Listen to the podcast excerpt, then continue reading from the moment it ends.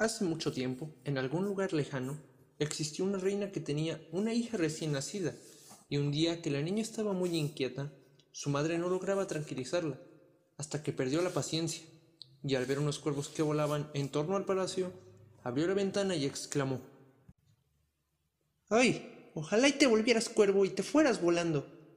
Así al menos tendría paz. Apenas pronunció estas palabras, la niña se transformó en un cuervo, se desprendió del brazo materno y huyó volando por la ventana. Este terminó en un bosque oscuro, donde permaneció mucho tiempo y sus padres perdieron todo rastro de ella.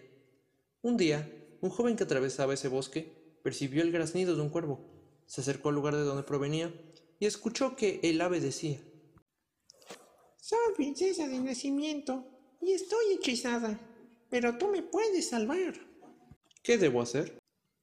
Sigue caminando en el bosque hasta que encuentres una casa en donde vive una anciana, respondió el cuervo. Te comida y bebida, pero no aceptes nada, pues si comes o bebes aunque sea un poco, te quedarás sumido en un profundo sueño y ya no te será posible rescatarme. En su jardín trasero hay un gran montón de cortezas donde me esperarás. En los siguientes tres días iré a las dos de la tarde, primero en un chejalado por cuatro caballos el segundo día lo jalarán cuatro caballos rojos y el tercero cuatro negros. Pero debes estar despierto, si no, no me podrás desencantar. El joven prometió cumplir todo al pie de la letra, y el cuervo suspiró. Ah, sé bien que no me salvarás, porque aceptarás algo de la anciana. El hombre refutó su promesa de que no tocaría nada, y se fue. Al encontrarse delante de la casa, salió la anciana a recibirlo. Pobre cansado vienes. Entra a descansar aquí. Comerás y beberás algo. No, respondió el hombre. No quiero nada. Si no quieres comer, siquiera bebe un trago. Una vez no cuenta. Insistió la anciana, y el forastero se dio a la tentación, bebiendo un poco. Por la tarde, cerca de las dos, salió al jardín, se sentó en el montón de corteza esperando la llegada del cuervo, y sin poder resistirse su cansancio, se acomodó un rato con la firme intención de no dormirse. Pero apenas se tendió, sus ojos se vencieron, y se quedó profundamente dormido. A las dos en punto se presentó el cuervo en su carroza, jalado por cuatro caballos blancos, pero el ave iba triste diciendo Estoy segura de que se ha quedado dormido.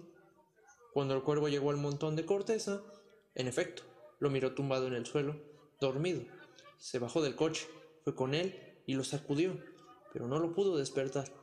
Al siguiente mediodía, la anciana fue de nuevo a ofrecerle comida y bebida, y el hombre se negó a aceptar algo, pero tanto insistía que volvió a beber otro sorbo de la copa. Poco antes de las dos, se dirigió al jardín a esperar la llegada del cuervo, pero de pronto se sintió sumamente fatigado y sin poderse dominar, se tendió en el suelo y quedándose profundamente dormido de nuevo.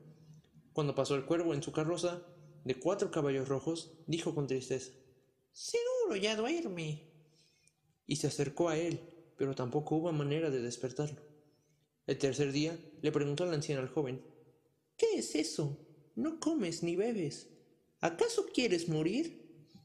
No quiero ni debo comer ni beber nada, replicó el hombre. Ella dejó a su lado un platón repleto de comida, y un vaso del vino del que cuando aspiró su aroma bebió un buen trago sin poder resistirse. Después salió al jardín, se subió al montón de corteza y esperó la llegada de la princesa hechizada. Pero sintiéndose más fatigado que antes, se tumbó y se quedó tan dormido como si fuera de piedra. A las dos se presentó otra vez en su carruaje, arrastrado ahora por cuatro corceles negros.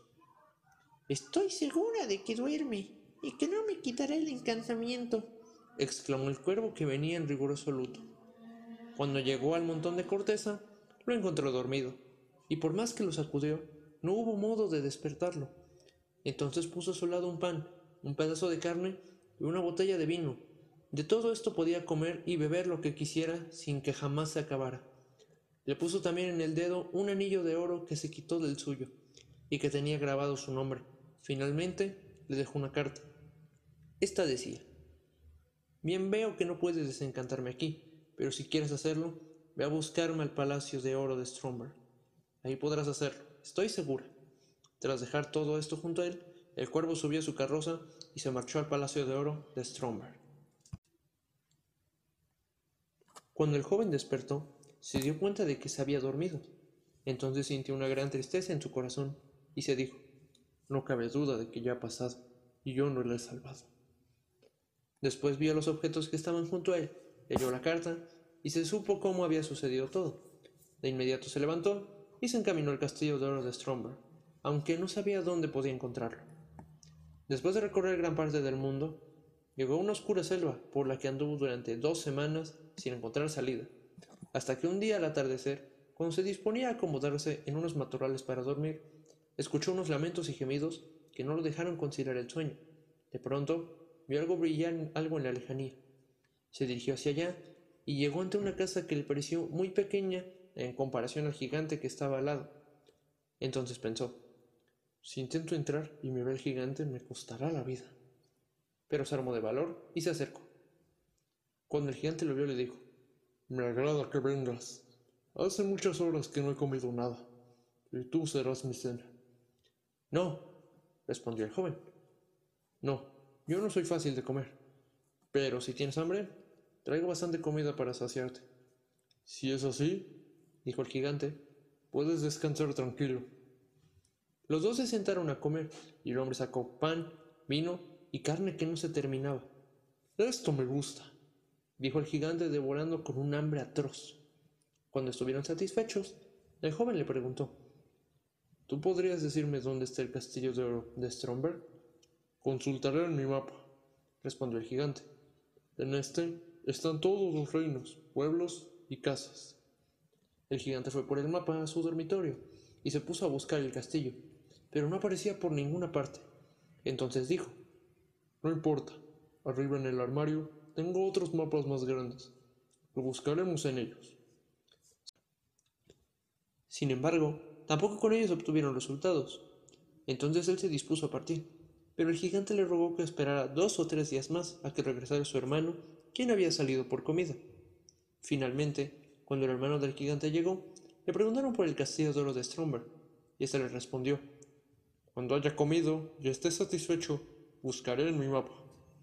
Después de comer, subieron a su habitación y se pusieron a buscar en su mapa, pero tampoco encontraron el tal castillo. Entonces el gigante sacó nuevos mapas, y no se detuvieron hasta que por fin dieron con él. Sin embargo, estaba a miles de kilómetros de allí. ¿Cómo podré llegar hasta allá? preguntó el joven. Tengo libres dos horas, dijo uno de los gigantes. Te acercaré, pero luego tendré que regresar a dar de comer a nuestro hijo. Y el gigante lo transportó hasta que estuvieron a tan solo unas horas de distancia de Oro de Stromberg. El resto del camino puedes recorrerlo tú solo, repuso el gigante y volvió a su casa. El joven avanzó día y noche hasta que finalmente llegó al castillo de Oro de Stromberg. Estaba en la cima de una montaña de cristal, la princesa encantada daba vueltas alrededor del castillo en su coche, y después entró él. Él se alegró al verla e intentó trepar hasta la cima, pero cada vez que lo intentaba, como el cristal era resbaladizo, caía de nuevo. Al ver que no podría subir, se puso triste y pensó, me quedaré aquí abajo y lo esperaré. Enseguida se puso a construir una cabaña en la que vivió un año entero, y todos los días veía pasar a la princesa en su carroza sin poder llegar hasta ella.